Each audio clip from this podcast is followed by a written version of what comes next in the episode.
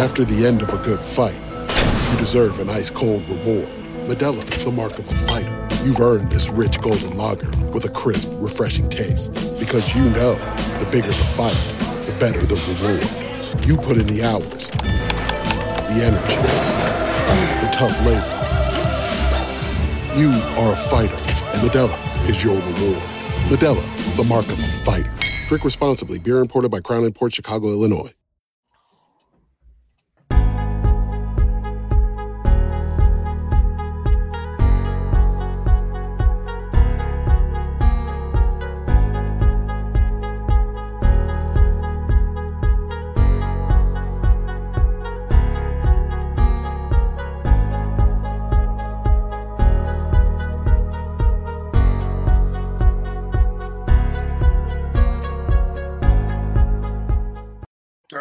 PG podcast, but then Devin just kept on dropping shits and fucks and I'm just trying to figure out what's in her mouth. I just want to see him interview Francesco Aquilini. No, he's he's a good human being, is what he would say about himself. I'm sure. Who's hosting this thing? Take charge, Kevin. Would you? Jesus. First time we ever met those guys. That was the the the major uh, drunken pub argument. I think you guys are the worst. I'm gonna have to probably watch some Canucks hockey, unfortunately. Just making making friends left, right, and center, and probably some enemies as well. Hey, tell him to shut up. He needs to hear that every once in a while. Off to a good start. All right. We are live. It's okay to talk when it goes live. Well, hello, everyone. Welcome to the Hockey Podcast. Uh, we are live, facebook.com, the Hockey Podcast, youtube.com, the Hockey Podcast. Uh, you can like us on, of course, follow us on Twitter, podcast underscore hockey, like us on Facebook, subscribe on YouTube, where we are at the late, great Pavol Demitra of subscribers, or Marc Pouliot as well, another name that wore number 78. Uh, you can also subscribe to wherever you get your podcasts. Uh, we have a very broad, exciting podcast to bring. Hello, Tyler. How are you? I'm good. Uh, it's kind of weird. Three times in eight days being on this show. yeah, like what do you like the, the, the, you're like the what the Montreal Canadiens and the Vancouver Canucks in COVID times here. Yeah, I guess so. Look like playing playing a lot of games in a in a play, in a lot number of days here. We're cramming it in. Cramming it in. No back to back though. No, not yet. Uh, we would have started earlier, but I guess we have to blame Chris for this late disappearance. Um, yeah, that's Chris. Um, Chris that's is doing me. the William Nylander of our hockey podcast today, running late. That's okay though. Yeah, I forgive you, Chris. Yeah, we won't bench you. We won't bench you. We are glad you're here. Devin, hello. You're not late. No, but I thought I was coach, so I'm benching him. Oh, you guys have no say in the matter. no, I'm good, Kev. I'm good, Kev. Uh, and hello, Sean. Hello, Kevin. Yeah, it's a it's a nice, it's a, an okay day here in Calgary. We're it's it's snowing again. We're what uh, April 25th, and we're still dealing with snow here. So, ugh. but uh, we've got uh, some good hockey talk to uh, to get to today, and I'm excited about that. Yes, we we do. If you do have any questions and comments as we get through this, uh, feel free. Uh, but I want to start with pulling up the old NHL hockey standings here of the Scotia North, which is where we primarily follow along here. But we look at the standings here, uh, and we see Toronto um, starting to put away the the North and winning the division. Winnipeg Woo. in second place. The Edmonton Oilers in third place. But down in the fourth, fifth, and sixth, the Montreal Canadiens sit in fourth. The Cal, but a game in hand of the Calgary Flames, who won two in a row against the Canadiens, pull within four, and the Vancouver Canucks, who have five games in hand and eight are eight points back. Um, let's start with Devin. Do we have a playoff race? No. we do not have a playoff race. I, I mean, I, I, don't. I don't think so. I think it's just hopes and dreams at this point here. Um, I, am not. Uh, I'm not totally convinced that uh, Canucks or Flames can catch Montreal, even though it is mathematically um, not out of the realm to do so. Uh, but it's it's fun. It's fun to have this uh, this belief. That's for sure. We'll go Tyler.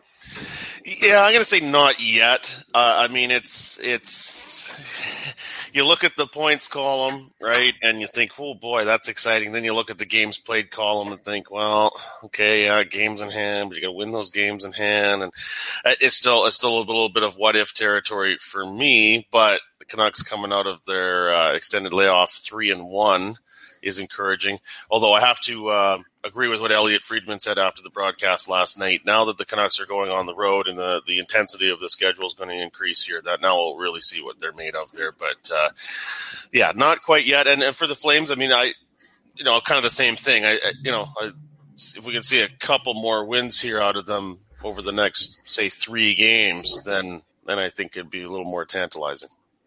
Chris.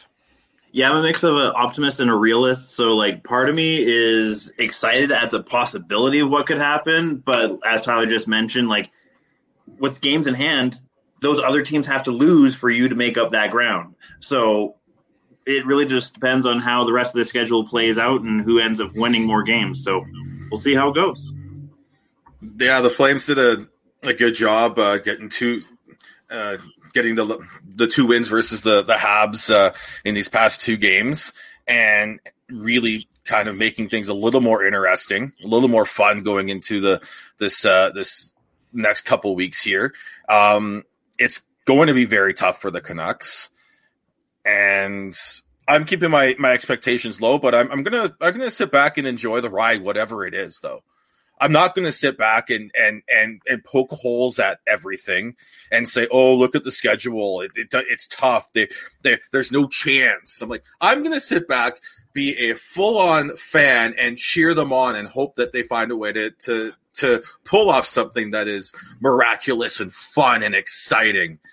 If the Canucks are able to do that, the story is insane and they're going to go up against Toronto. And if they do that, that means they're probably beating Toronto again uh, at least one or two more times this season, and they're going to have the the uh, the confidence that they're that they have a chance to, to do something up against uh, up against the Leafs in the playoffs because that's probably who they're going to play if they make the playoffs. So at this point, my expectations are low, but I'm I'm I'm ready for to be proven wrong and to be uh, living a, a, fun, exciting um, lead up into the playoffs. Because right now, yeah, you look at the like they're eight points back with five games in hand. Canucks are six three and one in their last ten, while Montreal's three seven and zero. Oh.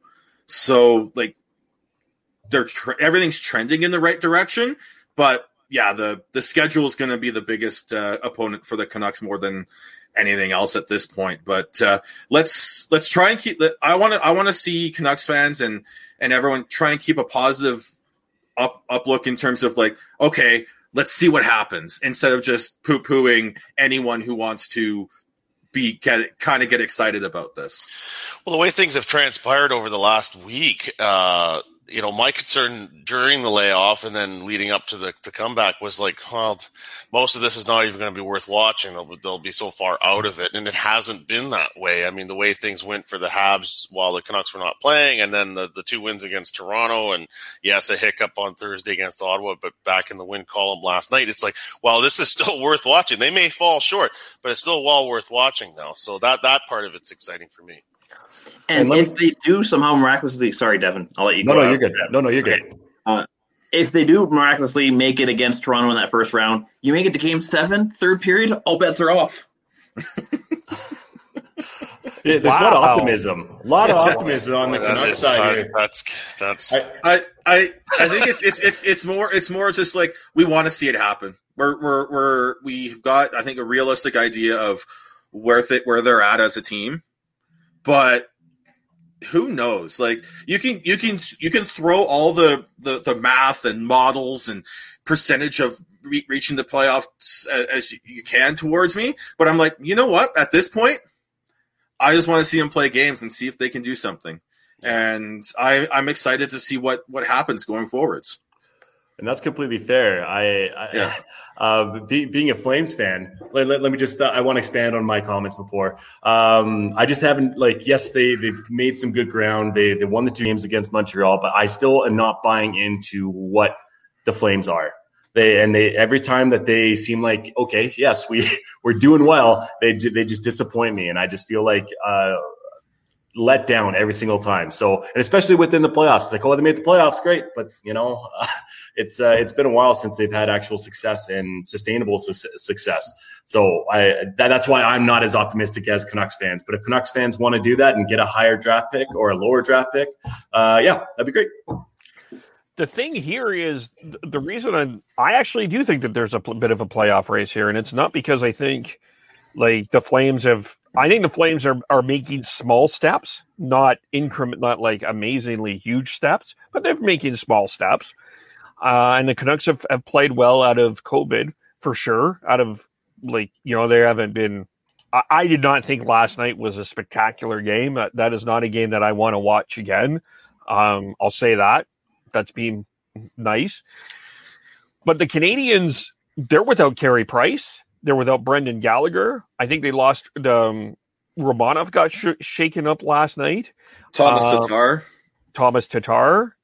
Um, they're they are not healthy, and they are not. It's um, they're not healthy. Um, so I'm wondering that I'm thinking the way that the Canadiens are going, they could have put this away a long time ago, but they haven't, and they're making it a race. So to me, this is more about the Canadiens than it is about the Flames or the Canucks in my mind, where they're at. The Canadiens are not, you know, I mean, if you ever listen to it, you think you think Canucks fans are hard on Jim Benning.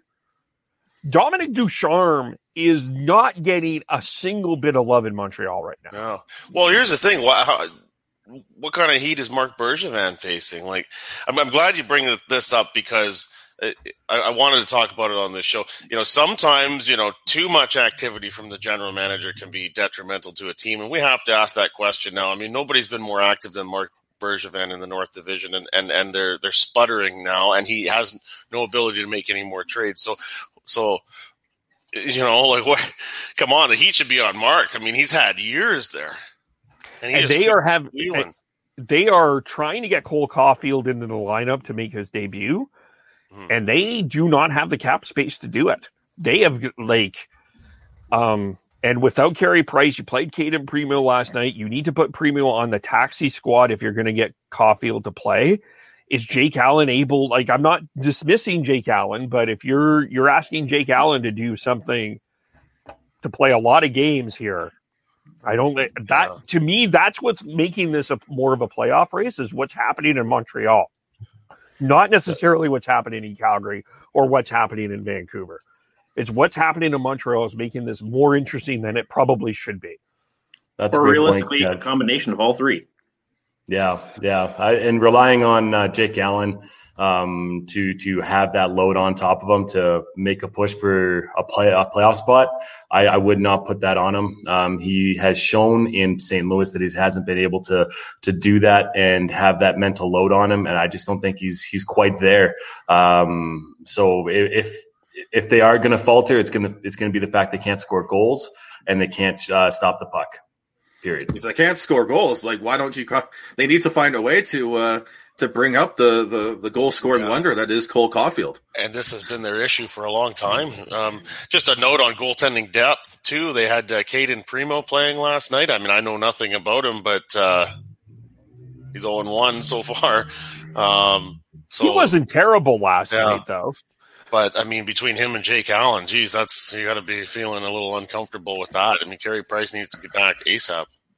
Yeah, we don't know how long uh, Carey is going to be out for with his concussion because that's I, I believe that's what he has. He's been put Yeah. into concussion protocol. That's right. Um, so yeah, and and do not like we talk about all this, but do not underestimate the loss that is Brendan Gallagher. Yeah, he is huge. the heart and soul and the engine of that team.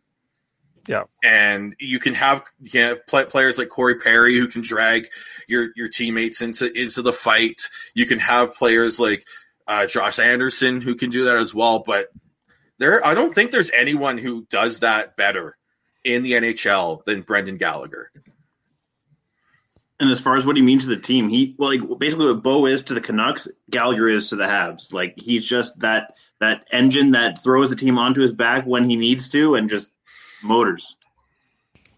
Yeah, Yeah. And with the Habs right now, they've got uh, they've got a busy week uh, coming up. They've got uh, a game tomorrow versus the Flames, then Wednesday versus the Leafs, and then a back to back on Friday, Saturday, um, Friday versus Winnipeg, and Saturday versus Ottawa. And if they can find a way to to to break out of this three and seven slump that they're in, that'll go huge. But if they don't, we may look we may be looking at next Sunday when we're doing our podcast and having the Habs on the outside looking in, depending on how the Flames do this week as well, because they've got three games this week uh, as well. They've got again tomorrow versus Montreal, Thursday versus Edmonton, and then Saturday versus Edmonton as well. So there is this time next week. I think we're going to have a bit more of a. We could have a clearer picture, or we could just be. It could just be more mess.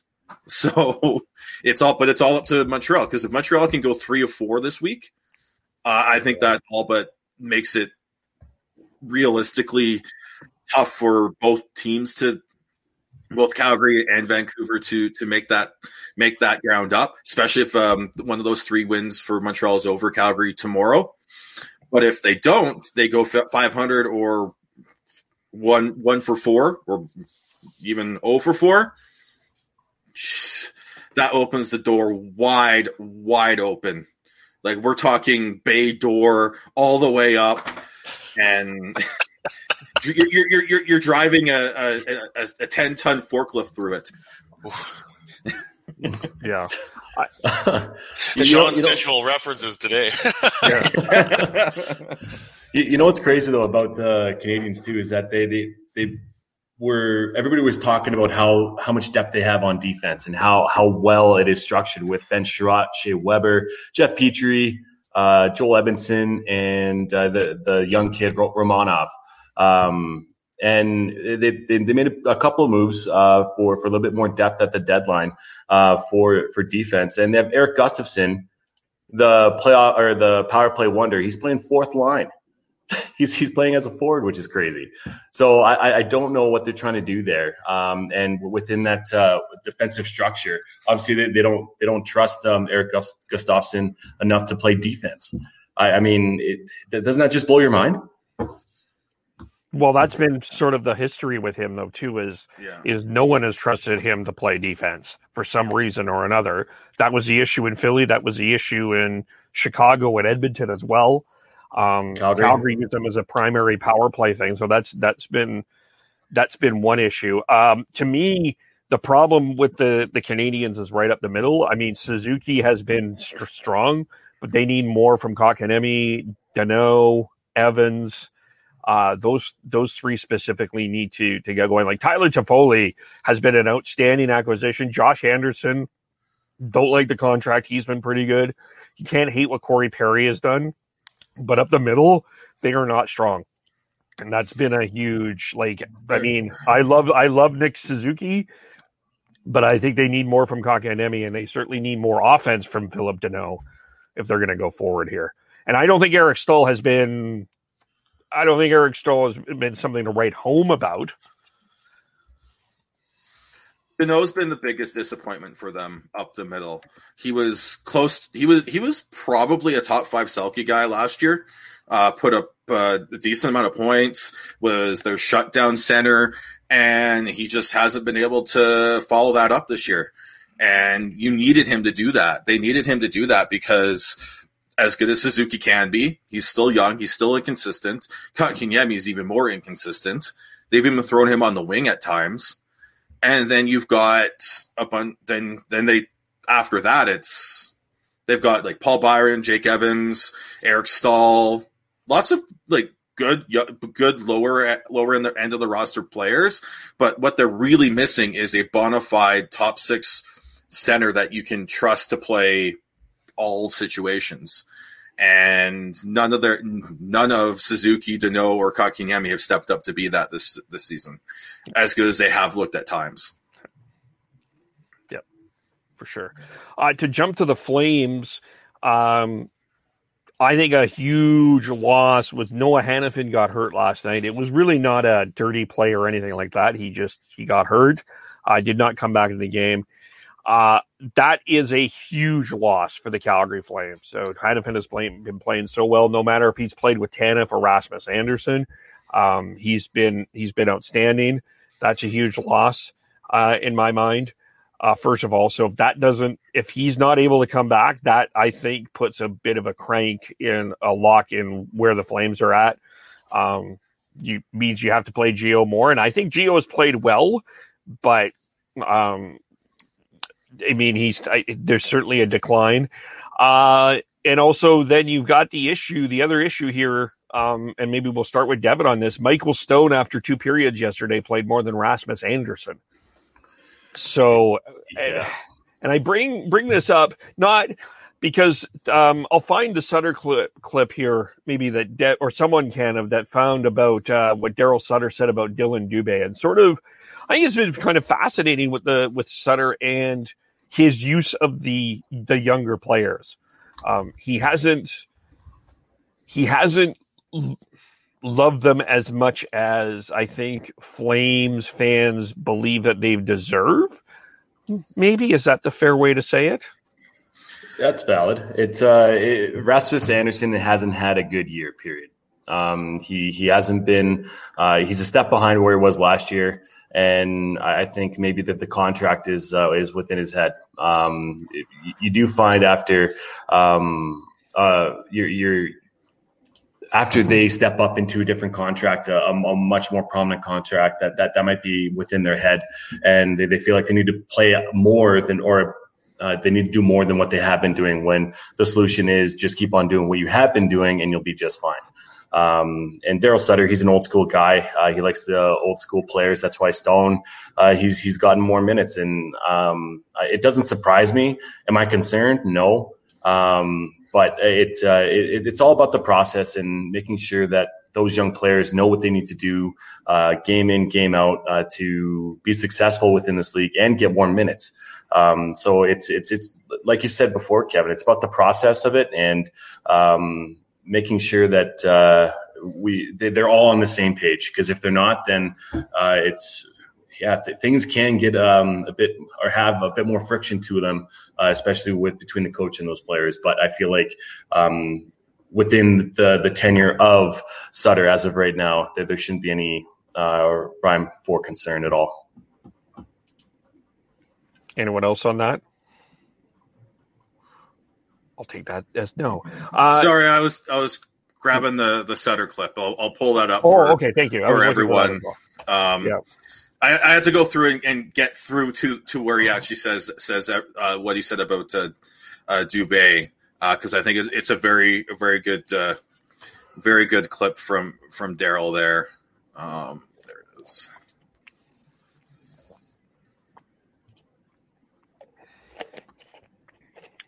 On a more consistent basis, very simple. I mean, with 15 games without a goal, playing with playing with one of our two best centermen all the time, very simple got to be a he's got a skill set that he has to use every night consistently. If he doesn't, he's not a very efficient player. Ah, uh, Daryl Sutter press conferences. They're just just straightforward. Tell it like it is. Hey. Well, I, I, liked I liked his comment after the game last night when someone asked him how what the the the, the mood in the room was after beating the the Habs two games in a row. He's like, I don't know. They're probably tired. They play two games in a row.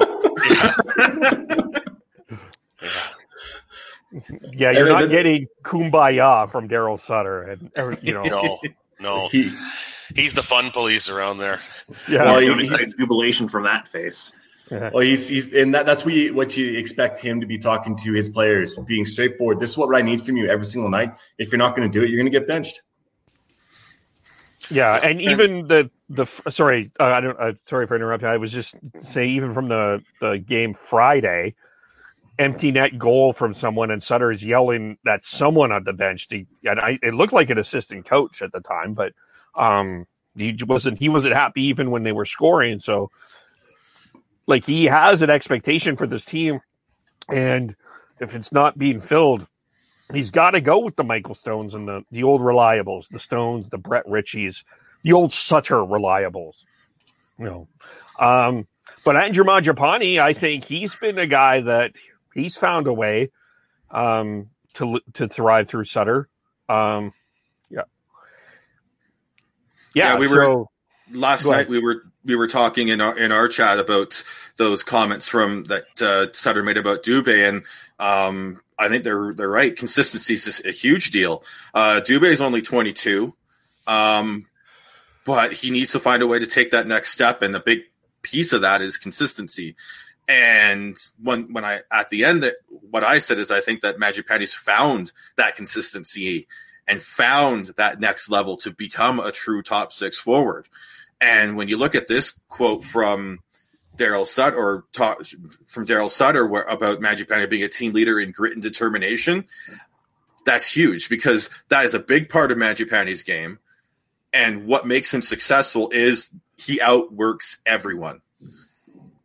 And that's that is something Dylan Dubé needs to take a page out of Andrew Mangiapane's book and and look at what he does. What look at what Mangiapane's doing because if he does that, then they have the the then he'll he'll make that he'll take that next step, and the Flames will have two hard-working top six forwards that they can that can they can move forward with, and maybe that helps them make make a move in the offseason to help uh, balance out the the lineup that uh, I still think is a, a bit of a bit bit out of balance uh, going into the 21-22 season. Well, and if you uh, Pat Steinberg, um, they had practice today, and he tweeted out uh, the new power play units. Um, Mangiapane is on the top unit, and Tkachuk's on the second now. Um, and Tkachuk's another guy who needs to find his game. He, we, we've we've said it till it's blue in our faces about how uh, he's completely changed his game ever since that uh, um, Muzzin puck flip incident at the beginning of the year, and it, that that's that can't happen when one of your top uprising leaders on this team isn't playing the way they needs to. And um, Mangiapane, I guess, is uh, taking uh, taking it to Tkachuk and um, on the ice. And you know, I, it, it's really really good to see Mangiapane do that. But God, if one of the reasons why I'm not so confident with the Flames, even if they make it in the playoffs, is Tkachuk isn't being uh, Tkachuk, and that that can't happen. Yeah. Uh, yeah, I just um, Keegan with the question was that a shot at Giordano? I don't think so. I actually don't think Gio has played very. I, I think Gio's played pretty well the last little while. Um, I think uh, whatever Chris Tanev is doing is working for him. That's been a good pairing there uh, for sure. Uh, not a dig on Andersson. I just think whatever Tanev and Gio just seem to click a little bit better, and um, so I haven't hated I haven't hated Gio for the last little while. Another guy that I think has been been I think thriving though a little bit more is is we we we have been hard on Johnny. We have been hard on Johnny. We we pulled the stats up, but Johnny the last few games he's got he's got that look in his eye that I haven't seen in a long time. Um, hell of a goal, hell of a shot last night. Uh, his first goal um, to tie the game. Um, you know, and I don't think he cares if he's playing with Monahan or not. I think he's finding his game. I think both of them are. Yeah. Well, yes, uh, Johnny isn't. I'd say Monahan was relying on Johnny more so than Monty or John, Johnny was relying on Monty. Um, it, uh, it it's very apparent that Gaudreau is that high end um, player that we always think that he is. It's just the consistency isn't quite there sometimes, but he has found ne- another level here. And I think uh, when Sutter came in as head coach, uh, one of the interviews that I saw of him was talking about how they need to have somebody to kick him in the ass pretty much um, and make sure that they are uh, doing the things that need to be done. And Sutter's gotten the best out of uh, uh, Gaudreau and uh, you know even recently Monahan. It's it's been it's been actually quite uh, a breath of fresh air for for both of them and uh, us us as fans too, seeing that they can um, you know correlate outside of each other.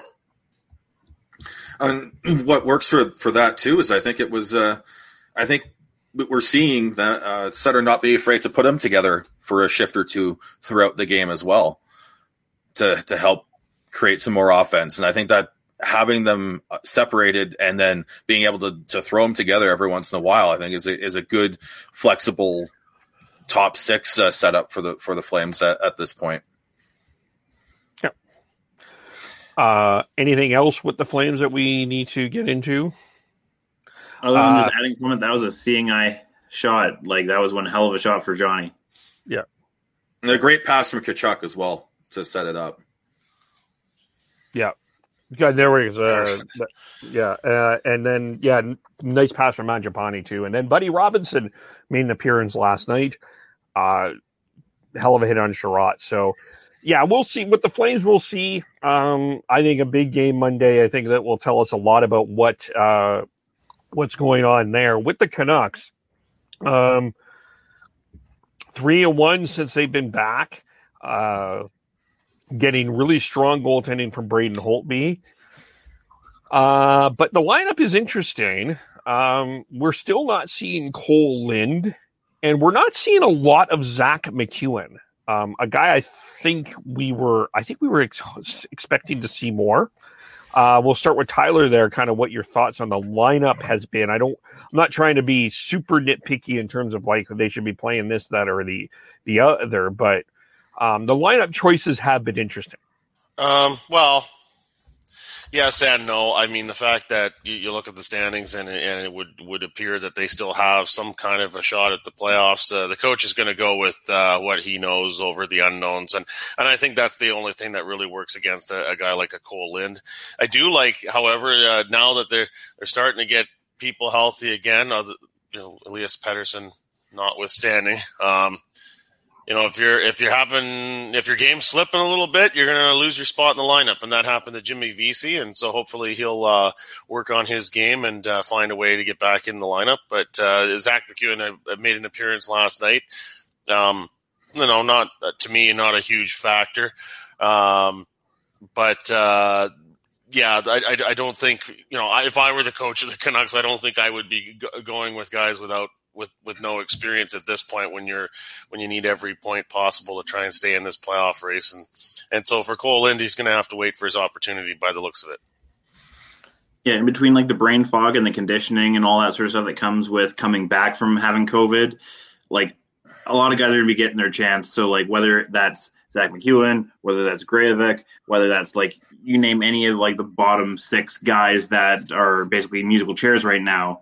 Yeah, everyone's gonna get a chance. Everyone's gonna have a game or two, but unless you impress, you're not likely gonna get more than one of those game or twos. Yeah, um, I, as much as I wanted, the curiosity in me wants to see Cole Um, at, at this point, Travis Boyd has been okay. I think he had a bad game on uh, in that first game versus Ottawa. a couple absolute uh, pizzas that were he was able to give Ottawa chances to score uh, on power plays of, of all of all things. Um, but I think Zack MacEwen's gonna gonna stay there. I think I think he played well for the limited minutes we saw last night, um, but he's still coming back. I, I don't know how how rough he had it too, right? So, uh, and this was the easy part of the schedule for the Canucks. So I think going forwards, I think we are going to see. Mate, uh, I could I could be I wouldn't be surprised if we see three new players per game in in those back to back situations coming up here because it's as as Chris said that the coming back from COVID, from all accounts, is really really tough, and you can't you can't stretch these guys too much. You have to have the the your top guys play as much as possible, as long as you're not putting them in undue harm by doing so. But at I think it, it, it, it, I do think we'll see Kole Lind play. I do think we'll see more from Zack MacEwen. I do think we'll see some more Tyler Graovac as well. Um, I don't foresee the, the the Canucks going through the rest of the season, even if they are pushing hard and and and pulling something miraculous off. Um, I don't I don't see them doing it without uh, having s- significant turnover, especially in that fourth line roles in those fourth line roles um, in, in players game to game. I, I mean, I think you almost have to look at it like goaltending on back-to-back games. Now you ha- you have to uh, get some fresh legs in there each game, given the situation that they're dealing with right now. Yep. Uh, although, uh, first of all, I'll start with the good here, though. Um, I know that everyone, we were, the Canucks Twitter exploded with the Tanner Pearson contract, but Tanner Pearson has been one of the better players coming back from this and got the game winner last night. Mm-hmm. Um, I, I- I'm not saying that you know it, we should forgive or or I'm not saying hashtag thank you Jim for this contract at all, but um, credit to Pearson for playing well. I I think people were were so focused and on his production for the the beginning of this season when looking at that contract and comparing it to other contracts that have been signed. But when you go back and look at his career and you go back and even look at last season and the season before, like he's consistently up and up, up close to that 20 goal mark. And I think it's I think he's he's still a good player. He's still a, right now he's still a top 6 player in my mind he's not he's not someone that you're the the issue for the Canucks has always been Tanner Pearson should be your on a on a good team should be the third piece on your second line, not the second piece. And going into last year with last year and then going into this season, he's been the second piece. Now with Hoglander stepping up, um, you can make that argument, and I think it, it, it works really well with the with this the if they're fully healthy, the setup that they can have. Um, again, I, I, I, still think his he- he's a good, useful player for the Canucks. You can quibble about the contract, but I think you need to to to to separate the contract from the player when evaluating how useful the player is right now.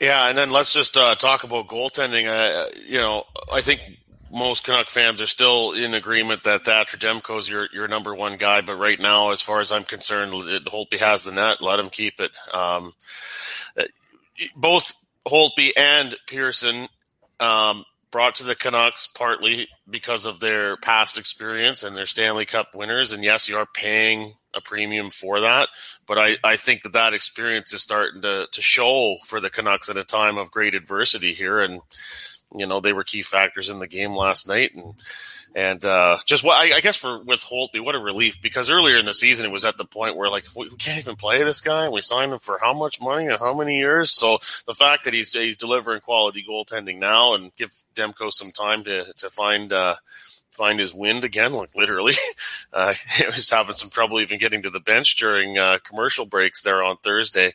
Uh, you know, let's just keep riding with Holtby for now. I would say. Yeah, Yeah, that's a nice little turnaround for sure. hmm Yeah, I think Demko is still not quite 100% from uh, from everything, and yeah, you just Holtby Holtby's in the in a, in a groove too. Um, but you're gonna have to get you're gonna have to play Demko at some point, once especially once the back to back start, um, and go from there. And and hopefully Demko will be recovered by then because uh, what, what looks like big news coming out of uh, out of the Canucks is that they're finally finally get making a move to get Rick uh, to get uh, Mikey DiPietro um, some games. I almost called him Rick. Jeez, um, talk about talk about talk about going back to old stuff. Um, but uh, yeah, finally getting Mike DiPietro some games with uh, sending him down to Utica. So they're gonna have they. they I re that's fantastic. They should have done this a long time ago. Um, but uh, yeah, I think the Canucks right now are, are in good shape, uh, goaltending wise, with Holtby finding his game, and I'm I have no doubt that Demko will find it uh, once uh, once he once he shakes off the the COVID uh, after effects.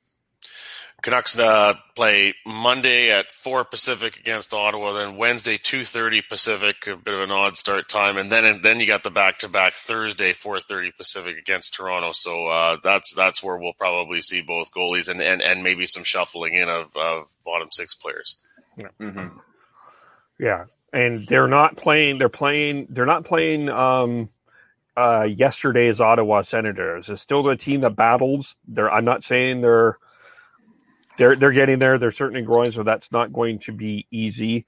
And um, I don't know if this is much of a surprise. I guess to me, the one part that that I mean, Benning's communication of this was was Benning, I guess. Uh, but it looks like, according to Chris Johnston, uh, Pettersson's out for the, not expected to come back for the year. I, I'm not saying that that's a big surprise, but perhaps one of those Jim Benning communication lessons. Oh, on, on that one, I had one of my uh, friends suggest: uh, is is it possible that maybe Petey's representation wants to, to go the shutdown route here? You know, if he comes back early and doesn't perform very well, and he's got the contract negotiation coming up, uh, that could kind of work against him. You know, I, I have to wonder a little bit. You'd have to think maybe there's some machinations uh, that we're not hearing about there, in ter- you know, from from uh, Petey's representation as to when they think he should get back on the ice. Out of all people on this podcast to bring up a con- conspiracy theory, you're the last person that I would think about. well, it was suggested to me, but I, I, I think you know, I think I- I don't think we should discount the idea that that maybe uh, maybe the Pettersson camp doesn't want to rush him back as quickly as the Canucks would like to see him back there. Yeah, But I I think don't. I was onto something there. I don't think they're going to want to rush him back and, and, and bring him back before he's 100% healthy. Um, but everything we as fans know f- about Pettersson is he's a he's a he's a, a battler. Uh, Yeah. He he he his compete level is is way way up there, and he's probably just chomping at the bit to get back though as as a hockey player. hmm So I think there's probably some truth to it, but I think if Petey could be back, he'd be back. Like he'd be back and he'd be trying to to help uh help the Canucks at this point. Yeah, that's, what, that's what we'd all want to believe. And I, I believe you had an Instagram post yesterday or the day before, and and you know, kind of hinted at how much he's missing it. So I, I, I'm sure he's eager to get back. But yeah, Jim Benning, I believe the, the I'm just paraphrasing, but I believe he said they were hoping he would be back before the end of the season. It wasn't so much of a promise per se. Uh, so Chris Johnston's report there last night is uh, it's disappointing, but not entirely surprising that that you know it's it's looking not very good to see Petey back before the end of the season. To Just counteract throwing your hypothetical out there, though. If we make the playoffs, do we think that there's a chance he plays? Oh yeah, I think I I yeah, you know the threshold between playing and not playing it over injury really moves quite a bit once you're talking about playoff games. I would not be surprised if they get close if we start seeing him during that final four games against the Flames. Yeah, If they're if they're mathematically into it, I, I if if if those games are being played, wouldn't be surprised if we see him in there. But the other counter counteract to that, if I'm betting, um, and I say I see injuries in two of his first four years, what am I? Am, is that an issue? If so, I mean, if you're conspiracy theorying out that Pettersson's is camp's holding him out, if I'm betting, am I not concerned that there's an injury prone here? Do I negotiate that way? No, you no, can't. you can't. Not that early in his career. uh, there hasn't been enough injuries in my mind to to start thinking that way. No, and that, that's why you, you, you need to have those uh, those four games, that, like, or get them in as soon as possible. If you guys are going to, if the Canucks are going to make the playoffs, so that, that that transition of going from not playing any games to playoff intensity, that, that that's even more possibility of injury in my mind. Yeah, yeah, you, yeah, I, It- And you It's just want to ease him in, not throw him into the fire for sure. yeah, you, you want to make sure he's he's healthy enough to be out there and not um, su- potentially sustaining a, a or re-aggravating the injury or sustaining a worse injury because of it.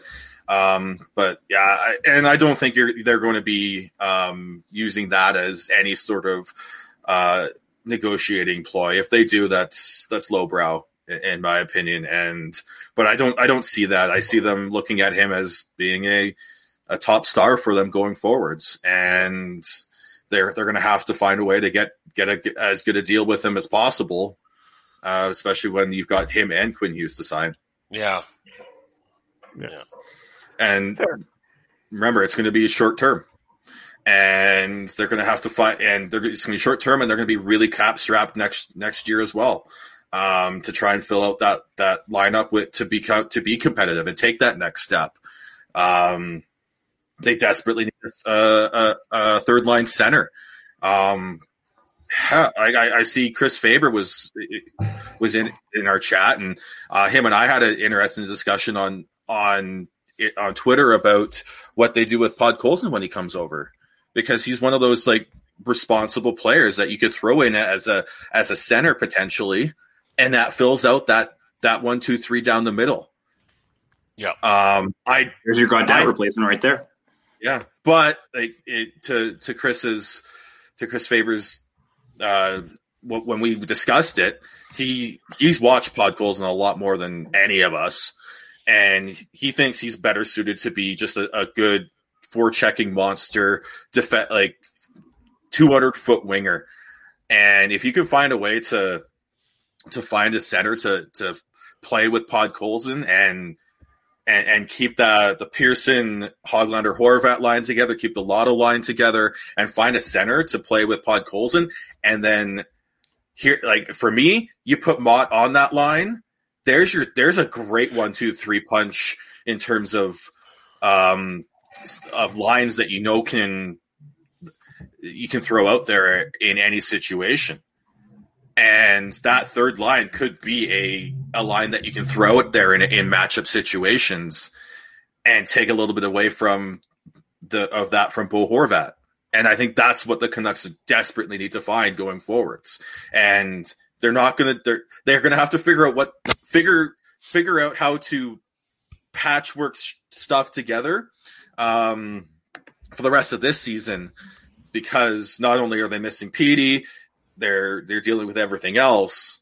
But going forwards, if they could find a way to to build a third line potentially around Podkolzin and Tyler Motte, I think that could be fantastic because I don't think people realize how important Tyler Motte is to this team. I don't think people realize how uh, how much energy and uh, just ability to drag the team into the fight that Tyler Motte has. Well, uh, I mean, if if people were watching the bubble hockey last summer uh, and, and didn't notice that, I, I don't know what to say to them. Or even at the beginning of this year. Yeah. God, he was on fire. Yeah. Yeah. yeah, great seeing him back last night as well. By the way, Yeah, yeah. I was looking at the when when we had the Kevin sent out the agenda. I was looking at uh, some of the the time on ice for the Canucks, and it's it's kind of crazy. Uh, Tyler Motte only played like seven minutes of of five on five ice time, but he played nine minutes on the on the penalty kill last night, and was a huge huge reason why the Canucks won last night was the penalty kill. yeah. for sure. Uh, anything else with the Canucks?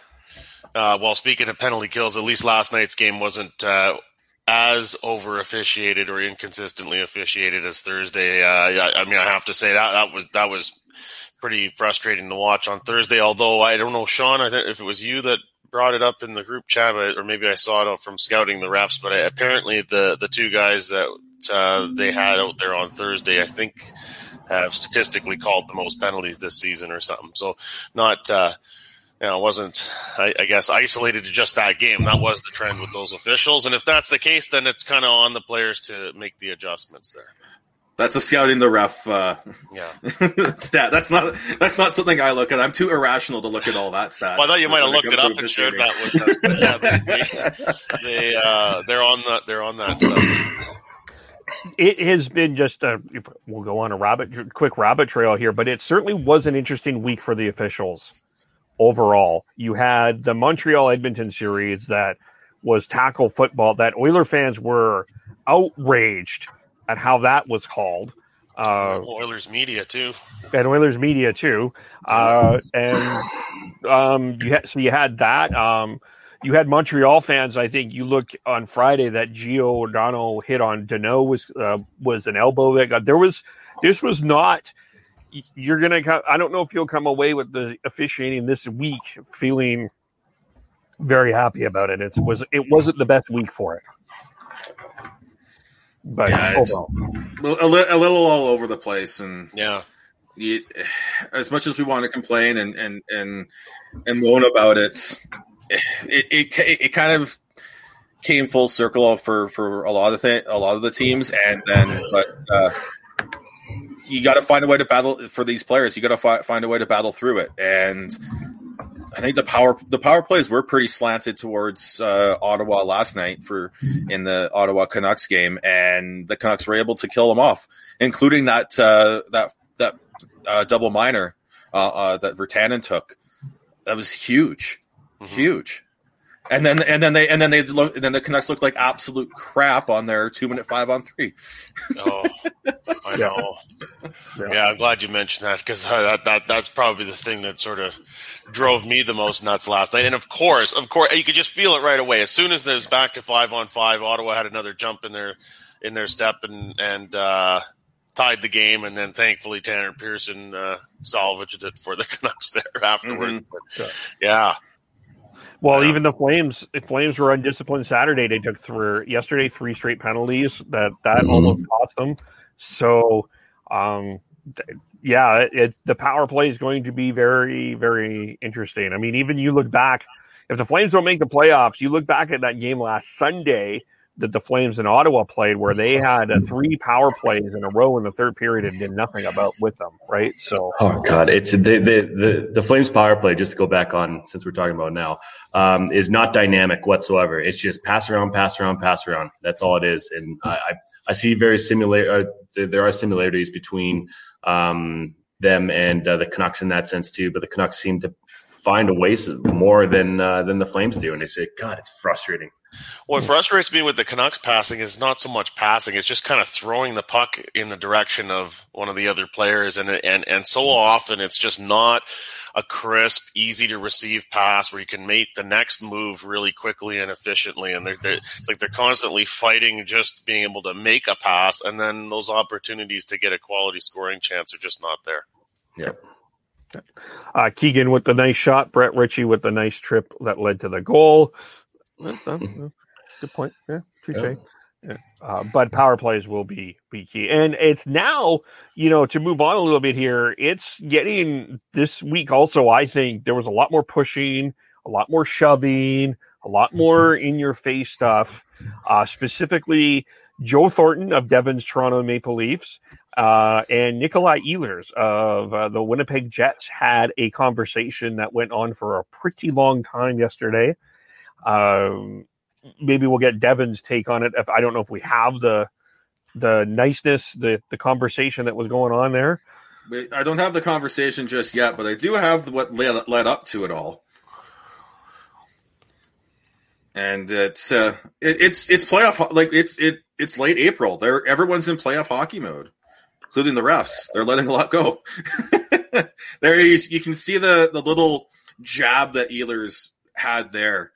Um, I mean, Joe's So- a pretty jo- Joe's a pretty big dude to fall that easy, isn't he?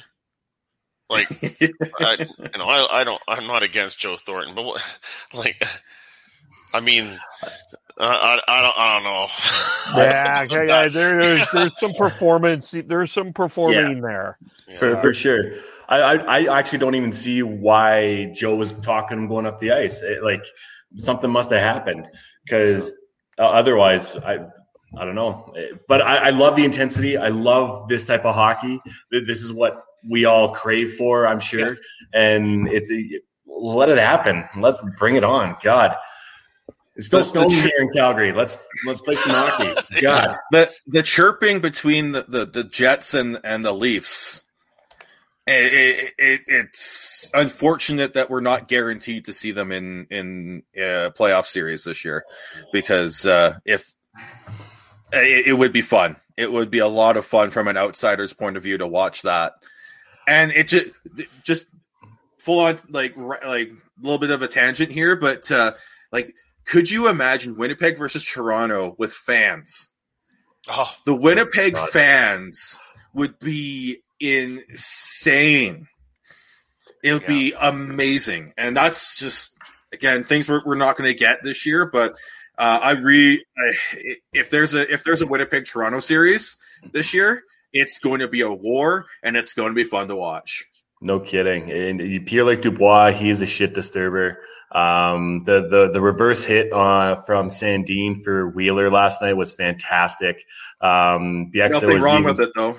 No, no, not at all. Bieksa was talking about it in uh, the, the intermission about how, oh yeah, if that was Radko Gudas, it'd be he'd be a bit more cautious of uh, what he was doing there. But when you're reaching in like that, God, you, got to be, you got to make sure that uh, no matter who's out there, you got you got to protect yourself and not reach in like that and have that reverse hit. God, I I love doing reverse hits as a as a hockey player, and when you catch somebody like that, oh, it's, it's a good feeling. And you know, it, and even Paul Maurice benched Scheifele in the second period yesterday. Um, Scheifele took a, a lap around the ice. Uh, you can see that it was a Dubois. It was the final shift Dubois esque moment for Mark Scheifele. Maurice benched him for the second period. He pulled Connor Hellebuyck on Thursday after three goals when Hellebuyck wasn't happy about it. So Paul Maurice is making is is you know putting his stamp on that the team, um, and they're they were fighting for that first place first place, and you want to get in that position. Um, you also, I think, if you're Winnipeg or Edmonton, which looks like I'm, I'm more than fifty percent certain we're seeing that as a first round matchup, you want to make sure you get home ice. So, um, even though yes, there's no fans, and can you imagine fans for that series? By the way, oh my, yeah. um, you know, uh, you, you you want last change, is what you're saying. yes, you absolutely. That's the Both- thing. Yeah. That's the thing. You Yeah. want last change, and you know, I mean, and you imagine fans from Montreal, Toronto. By the way, while we're at it, can you imagine that? That'd be chaos. Oh, chills. Gives me chills. Long overdue for a matchup of those two in the playoffs. Uh, just on, in regards to uh, Scheifele, uh, you know, I, I, I I've got to tip my cap to Paul Maurice. It's a bold step to do that, um, and it you know it's amazing to me like how often players will just coast their way to the bench. I mean that that that's very. I mean that happens all the time at the NHL level. But after a really long shift and then and then doing that and just kind of the way the game was going, you know, hopefully all the Jets players have received the message that uh, the the urgency uh, needs to increase, and that starts with with leadership uh, players and and Mark Scheifele, uh, you know, hopefully has learned his lesson and we'll we'll be hustling a little harder out there. Yeah. um, I think you know, we, a great we time. all to- like Mark Scheifele here, so we're not down on Mark Scheifele, but that didn't look very good.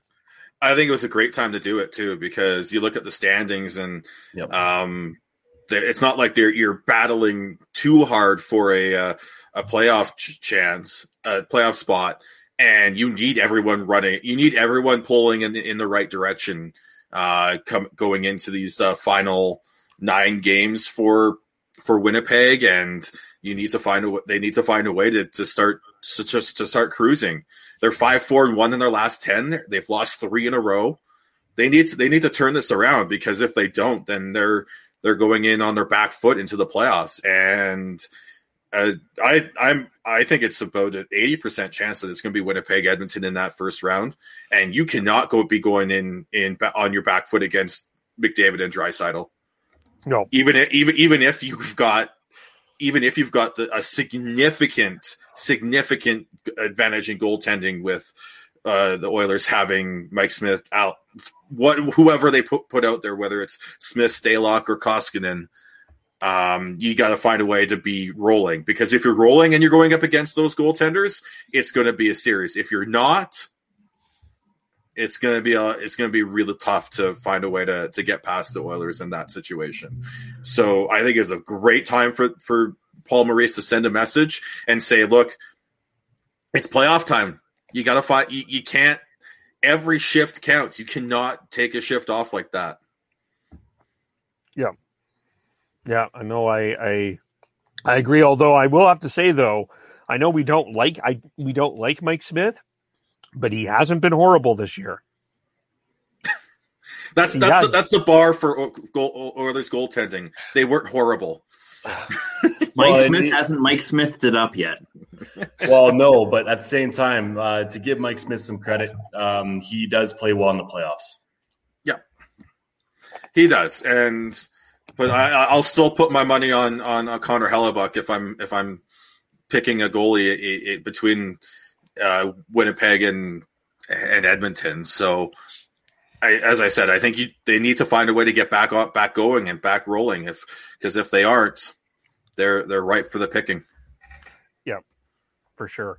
Um, moving on here as we also, are, speak speaking of goalies, we had a quite the uh, interesting goalie issue uh, with uh, um with Ottawa last yes, night. uh, yeah, we should probably yeah. Um, Kevin Woodley offered his services last night. yeah, Yeah, so um, so Oh, here are we go. I've got it. This is great. I'm glad you found this. Yeah, Artie. We had Artie dressed and, and ready to go. Let's go. Show some show some room there. I mean, it's not that stiff. You could, you, did you see that belly on him though? It looked like me if I put some goalie equipment on that. God.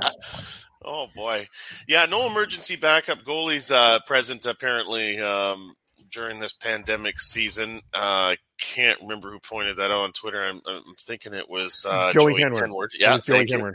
Um, but uh, yeah, Ottawa had uh, uh, two of their three goalies injured. So the one that was in the net, then he got crashed into by um, uh, Zaitsev, I think it was. and so uh, it was just like, oh my goodness, are we going to some obscure goalie here? one one more injury, and it that we could have seen something pretty hilarious there. Uh, Yeah. Where did Keegan's comment go? Uh, he had a great comment. Sorry, Devin, I have to. I he, he said this. Uh, he brought up David. I'm sorry, I had to. I had to. It- you know, Um, it, I mean, it was David Ayres and the rest of the Carolina Hurricanes that night. Yeah. Yeah, they, they really picked it up for him. Yeah. I know. uh, It's a little bit unfair. People say people say that the Leafs lost to a uh, you know a Zamboni driver. No, they lost to a Zamboni driver and a pretty good hockey team as well. You look. It was Steve Dangle that brought up the Zamboni driver in the Epic Rant. So you know, if you're going to give him the airtime, he's got to take the hit, and we're going to we have to give the media perception. But on a serious note, though, in the playoffs, they gotta you have to address that that that there has to be an emergency goalie available. Yeah, but what are the chances that you're gonna you're gonna have three goalies go down to injury? Yeah, yeah, that's The chances are low, but at the same time, there's still a chance. yeah, Same still it still chance. is. David Well, Ayres anyway, still had his with this, opportunity. They had Anisimov ready to go. Yeah. Could any of you play goal? I I mean I maybe could have Oh, done I, it. I can't even imagine putting the goalie skates on. I'd be falling down all over the place. I, I played field hockey as a goalie, and uh, I, I know it's completely separate and different, but um, I feel like I'd be okay. I don't think my knee would be able to hold up. I, Yeah, if I was anything, I, my knees. I, I did the same thing. I was uh, talking last night with, with Heidi about uh, the one one of the games where I got thrown in net playing field hockey, and it's it's yeah different game, but it's being thrown into a completely different world too because Oh man, skate like hockey as a skater is one thing. Hockey as a goalie is a completely different sport. like Yeah. it's Yeah. it's crazy. And then yeah, uh, Jeremy Jeremy Harris uh, with uh, we got to see uh, former Flame Freddie Brathwaite dressed up uh, for the Yes. silver the Silver Knights uh, last night. Yeah, I believe uh, Hockey Night uh, highlighted that as well. That I mean, what is he, forty eight or something now?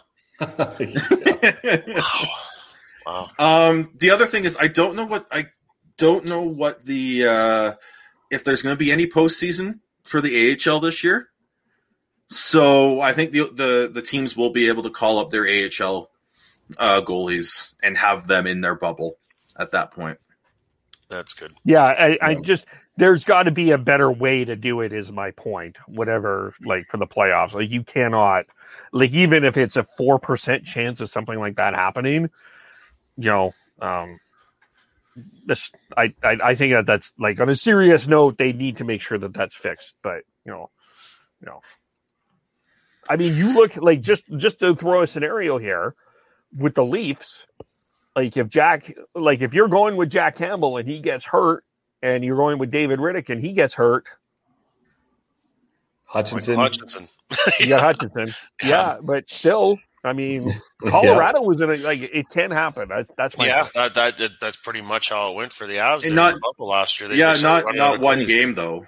No, Not in one game. no, no. That's yeah. When if you've got three goalies there with the team, and in the playoffs, most of it's played every second day. I mean, it's it's it is extremely extremely unlikely you'd end up in a situation where you've got an emergency fill in playing. Um, Dressed likely playing. Yeah, but- Yeah, The, the, the, the Leafs have two goalies on their on their taxi squad right now. Actually, they've also got uh, Veini Vehviläinen. I think I. Oh yeah, he was right. picked up from Columbus earlier in the year. Yep. yeah. Um, uh, you know, just to quickly go down, I, uh, you know, I know that nobody watches the Florida Panthers, um, but we really should be watching the Florida Panthers. I wish that there was a way to watch more Florida Panthers hockey. Um, when uh, maybe maybe next year I'll advertise for ticket availability for them or where the rink is and stuff. Because Andre Alexander Barkov, come on, like like that guy was if he was anywhere else Yeah, like people would be talking about this guy as a legitimate top four or five player in the National Hockey League, um, and an MVP candidate. Yeah, he's so so underrated. I don't think people realize how skilled he is. Um, every once in a while, you'll you'll see a highlight pop up, but he's so skilled, so smart. Like it's if he was in if he was in any like middle to bigger market, he'd be an absolute superstar. Yeah. Well, we- we've been saying this for years. I, I think we, uh, we all know. I, I I don't think this is a, uh, um, a, a light bulb moment being like, oh, yeah, Sasha Barkov. Yeah, he's he's pretty good, eh? We, we've been saying this for years. So, I like, yes, we, he, need, he needs more of a platform for sure. He really does. Because he did this last night. And it's just did the McDavid? it's a no look overtime winner. Yeah, it's insane. yeah. Watch Well, like I, I mean, watch good for him for and a good team for to the Panthers. yeah. Well, for a team for a team to watch this in the playoffs this year, the Panthers are a team to watch. You talk about goaltending depth; they've got it. They've got Bobrovsky, Driedger. Even even Spencer Knights played the, uh, a, a game this year for them. They've got they've got Huberdeau and Barkov, like and Sam don't know Bennett. Sam Bennett, who's been on been ripping it up. Yeah. Yeah. Well, I imagine down the stretch, uh, Sportsnet will probably schedule a few more of their games. Um, Yeah, hopefully. between the Canadian teams, so that'll be that'd be good. Yeah. Yeah. Um, the other thing, I guess, to get into as well is we know ESPN is going to pick up the majority rights. That's already happened. But the question is, is the secondary rights? Um, according to the WWE, um, according to a tweet I saw, the NBC is not into it. According to what the WWE was told.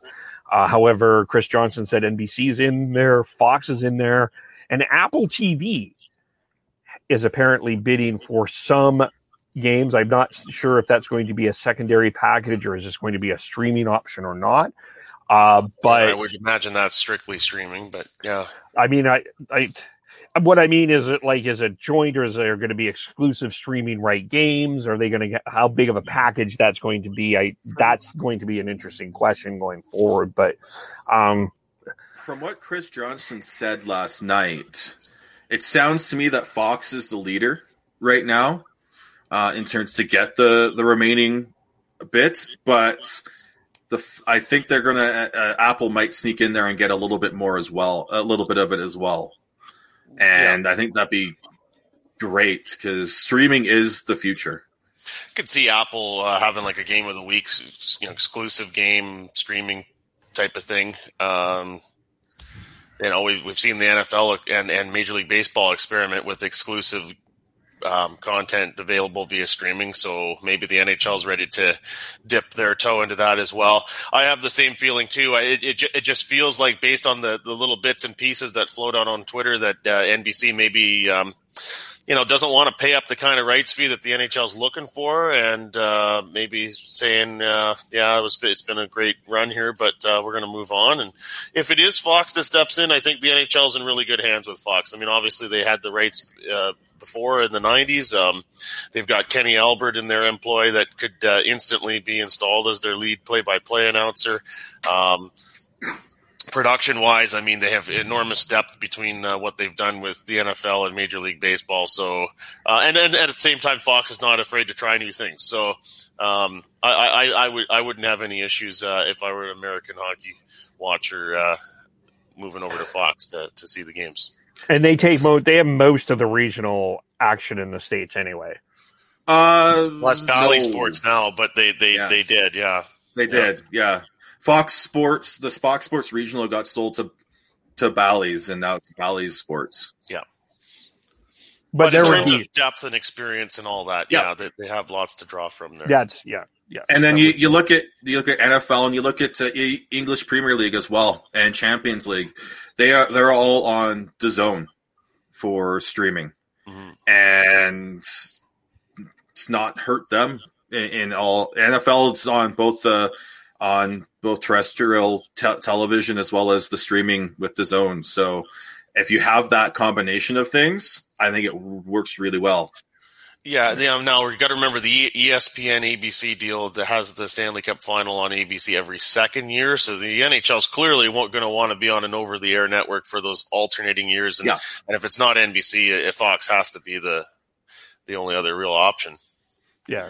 I'm all for the, the whole like streaming is the future thing. The only thing that I'm a little bit worried about is like, let's say Apple is successful in their bid and they get a, let's say, a substantial amount of games, and especially if they're exclusive.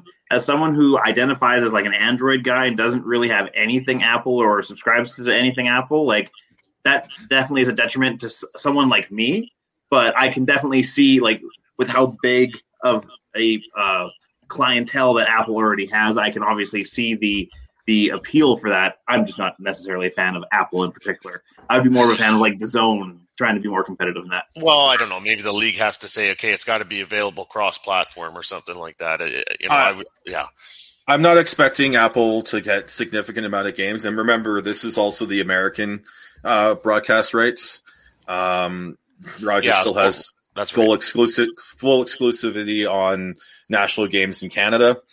Um, but I do I, I like the idea of Apple coming in here because it opens things up. And I I agree, Chris. I think they need to go away from these those brands where you have to buy a certain device or download certain things there. That I don't know the, the the ins and outs of Apple TV, but going into the streaming world, I think is something that the NHL needs to do. Mm-hmm. Well, I would think that Apple TV has a plan going forward if they're bidding to be a bit more available in some way, shape, or form. So I, I'm, I'm assuming that they're thinking ahead. But let me just ask though, Chris, if Amazon got involved, how would you feel about If, that? if it's just as exclusive as potentially as what Apple might be considering, I'm still just as against it in the same for the exact same reasons. I, I I don't actively own anything Amazon. I don't have a Prime account, nothing like that. So like for for for me specifically, it's not ideal, and I feel like I would have to like sign up to something that I might not necessarily use just for the sake of getting access. But that being said, they have a big enough clientele base that I understand the appeal for it in general. It just might not be the best fit for me. Yeah, and I, I believe you can still. I, I'm doing some quick research on that, and I believe you can still just get the Apple TV app or go on their website and watch it that way. So I think there's there there will be ways to do it, um, and if they're do if if they are um, serious about this, they'll have to find a way to work with other um, other operating systems for the on, on mobile and, and with computers and everything. So I think if they are serious about it, they'll have to do that. So that will open things up. Yeah, Um, and I'm just talking on a purely like hypothetical, like big concept sort of mhm. idea at this point. Like not get into the nitty gritty details of like how they actually execute. Uh, yeah, that that obviously they have to iron that out over the next couple of years. Yeah, for sure. Um, yeah, that it it'll be interesting. I mean, I'm imagining Amazon and the Kraken will have some sort of relationship going forward at some point during their tenure in Seattle. I'm just thinking. Yeah. Yeah. Oh, they will, and uh, I, I I wouldn't be surprised if they do some sort of um, TV show or show about that, about their first season.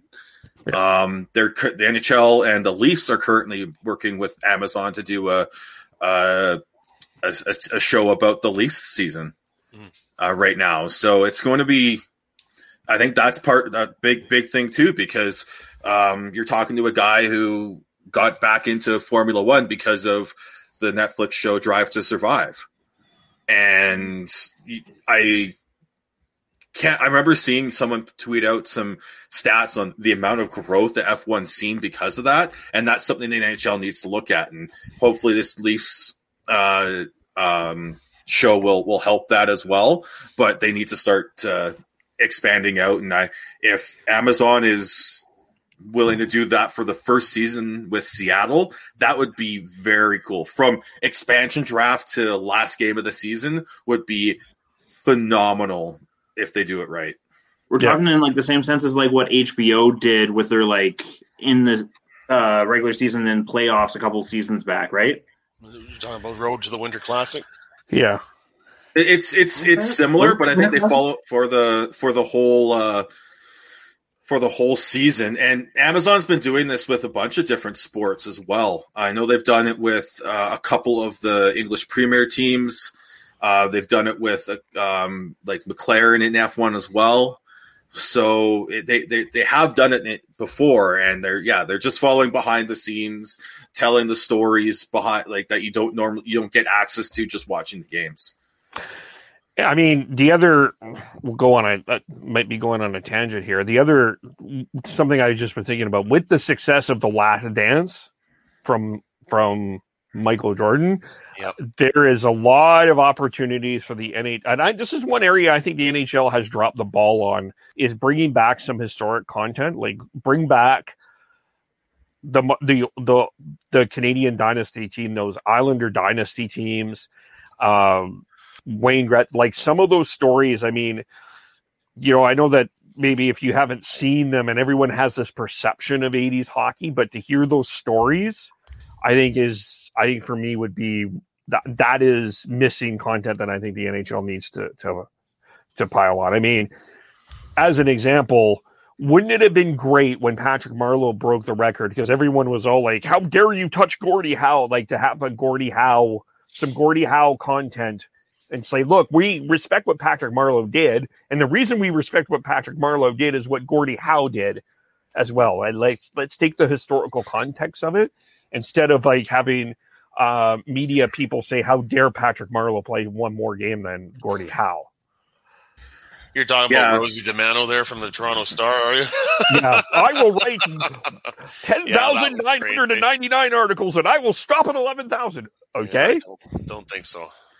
Um, but just to follow up, uh, yeah, Amazon's got their series All or Nothing, where they where they cover they've covered T- Tottenham Hotspurs. Um, like I said, they did. I think they've done ones with Man City, um, Arizona Cardinals, uh, with with foot NFL, the New Zealand All Blacks rugby team. So they've they've done all over the place, like the the Brazilian national football team. Like it's they and that's what they're doing with the Leafs. It's an all or nothing series about the Toronto Maple Leafs.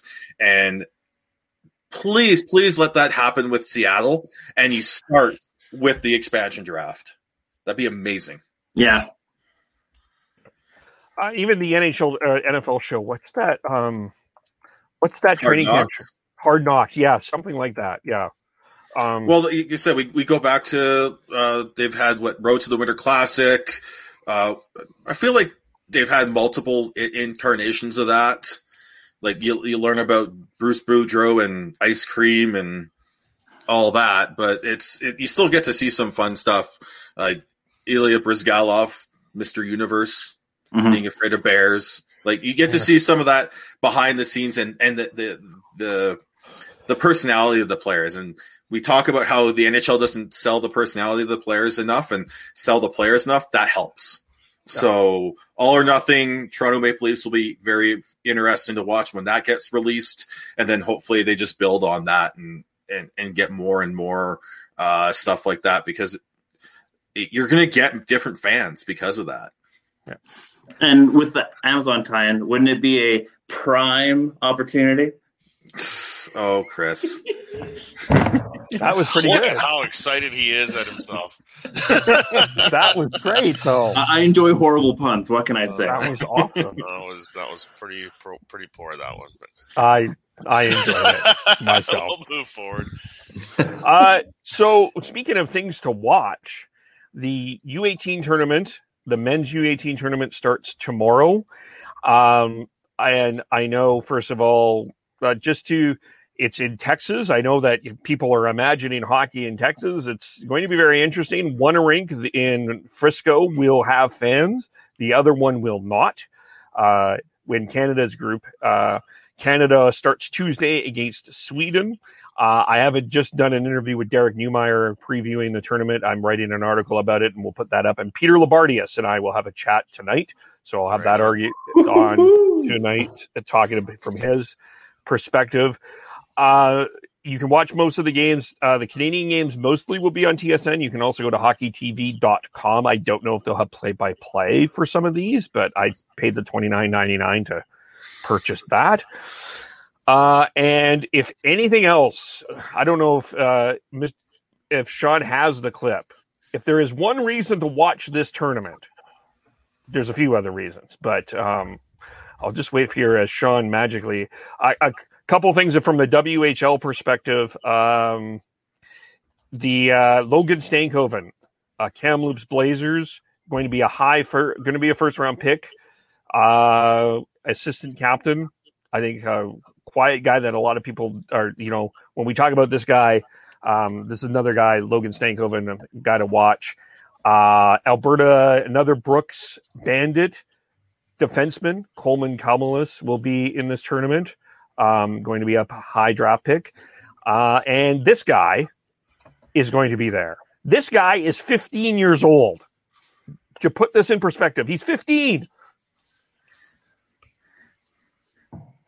Yeah, it's pretty uh, Patrick Kane esque.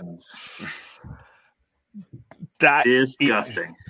that is ah, yeah um connor bedard is going to just if you want to watch a guy um before he's cool if you want to be a hipster if you want to be a hockey hipster Connie, connor bedard for sure will be a guy to watch and shane wright playing his first games of the year as well 2022 first pick uh, expected first pick and uh, a lot of other names in this thing as well. So it, it's going to be a, it's a good tournament uh, to watch. I just so I wanted to make sure that we plugged that, not because I'm doing writing articles for them, not only because I'm writing articles for them, but because we are because I do think it's a tournament worth watching. It's the it's one of the tournaments that I don't think people are people watch enough because everyone talks about the World Juniors, but I don't think people watch enough of the the, the U18 tournaments, um, especially because, especially this one uh, because normally you don't get the full team, like the full best be, best team Canada out there because they're the the CHL playoffs are are still are still going at this point. But uh, right now, you're you're basically getting the bet like the best players uh, at this point, and yeah, you've got yeah Stankoven, you've got Bedard, Shane Wright there's been a lot of talk about Bedard on this podcast, but I don't think we, we talked enough about how how good Shane Wright is going to be. I think he what he's he's a 2022 draft pick, I believe. Yeah, Or- first expected first pick. Yeah, Yeah, so it's there's a lot a lot of skill uh, um, that's going to be on sh- uh, on display uh, in this tournament. yeah, for sure. Uh, and also Dylan Guenther of the uh, Ed- Edmonton Oil Kings, and some people think he might be the first pick in the draft. So Well, this draft is all this draft is 2021 draft is all over the place. yeah, I think because you've got uh, Brandt Clarke, you've got Owen Power, Luke Hughes. Luke Hughes. Like, there's a lot of really good de- like defensemen available. Then you've got yeah, Dylan Guenther and and others. Like, it, it you, we we talk about how the the difference between players and how different draft lists can be. The the differences be- between draft lists this year is going to be just just mind boggling because you're gonna you're gonna have people like yelling and screaming because some guy got picked two through like that they had in the mid in like mid first rounds and they go top five. That's how Yeah. wild this this draft is going to be. Yep, for sure. Uh, anything else we do want to cover that we did not? Tyler, I knew Yeah. that we, that's our shoutouts. Yeah, I just want to acknowledge uh, Sidney Crosby with a buzzer beating empty net goal last night, clinched himself another point per game season, and uh, that's now 16 uh, point per game seasons to start his career. The only other player in league history who has done as well as that is Wayne Gretzky, and um, Sidney co- commented on that uh, after the game in uh, typical, uh, you know, humble uh, style. Sidney Crosby not trying to make too big a deal of it, but did did note that be, being able to do that does uh, show you uh, how long he's been playing. And there was a time ten years ago where there was a lot of uncertainty about Sidney Crosby's career with uh, with concussions and whatnot. So to see him come back and and and, and still now ten years later and well into his career, uh, performing at such a high level still is something that uh, let's not overlook. It, it it should be acknowledged. He doesn't get the uh, headlines that he, he used to with a lot of other great young talent around the NHL. But good on Sidney Crosby again for uh, 16 uh, consecutive point per game seasons in in uh, to start his career. Any other? yeah, it's, it's it's it's insane. Like I, I don't. I think we. I, I think we we take how good Sidney Crosby is for granted because, as you said, the amount of really good young players out there that are getting a little more um, attention now, especially in this season where the Canadian teams don't get to play against him.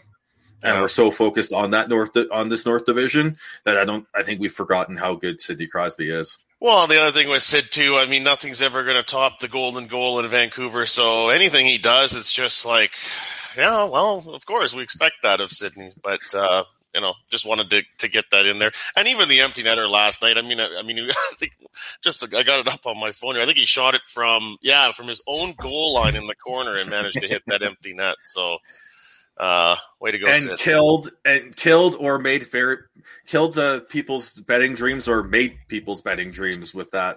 yes, I believe I- Elliot was it- uh, talking it- about that. It got it, it it broke the I think the the spread as well as the over under with that goal.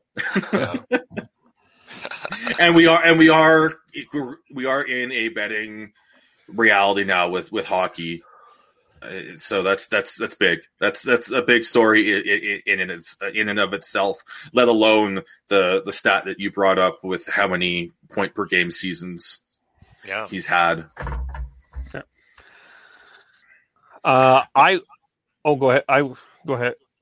I'm I, I want to I don't know if this is where you were going, Kevin, but I think we need to give uh, all the stick taps to Jonathan Bernier for his performance yesterday. Oh yeah, that Uh, too. I wasn't going to go there, but yeah. Um, the Stars outshot the Wings fifty-one to twelve. One in overtime. Thank you, thank you, Jamie Benn, for giving me some uh, some fantasy points. By the way, made, made me happy. But um, fif- fifty-one shots, and you allow two goals. Like it's just mind blowing. Stick taps all around for Jonathan Bernier in that performance he put in yesterday. Yeah, Right that's yeah, that was it. And, there- and Um, there's there's a guy of all goaltenders out there that really needed a, a big performance for a confidence boost. So good on him. Yeah.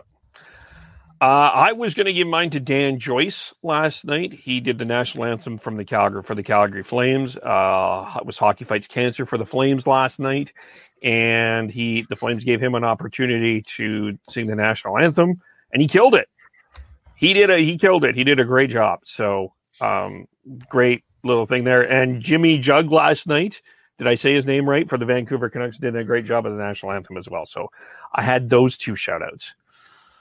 Yeah, a couple good, uh, good emotional, tear jerking moments uh, with those two doing the the anthems in Calgary and Vancouver, respectively. Anything else? All right, uh, we'll wrap it. We'll leave it there. How do we follow everyone? I am Beardy Canuck 03, and as of right now, Devin is currently trailing in his semifinal uh, matchup in, in the fantasy hockey. So, Dev, you need to step up because we need to have a brother literally- final. It's, it's two points. No, it's, it's it is. You're you're you're you're really really close, and and uh, I've got a bit of a lead, but it's still close enough that uh, anything can happen at this point. So hopefully we'll we'll be in the midst of a brother battle for the final uh, in in the uh, the fantasy hockey come uh, midweek intermission. You guys enjoy those playoffs because I missed it by a long shot. Uh, I'm on Twitter at T Noble T N O B L E. I am at Schneid's on most social media. I'm at Gordhouse09 on Twitter. Uh, I am at KVOLE. I am five points behind in my playoff uh, bracket. So, I mean, if you're gonna just wish some luck, I could use it. Um, not many games today, but we'll we'll see. Um, yeah. So KVOLE podcast underscore hockey. Uh, the uh, Facebook.com the hockey podcast, YouTube.com the hockey podcast. Subscribe to wherever you get your uh, podcast. We will be back Wednesday. The uh, probably after the Senators and the Canucks battle at some point in the evening will be our midweek intermission. Uh, we are all there. We leave uh, as we leave you. We also leave this question for you: Why are all these hockey stars named Connor? Thanks, everyone. We will talk to you all very soon. Bye for now.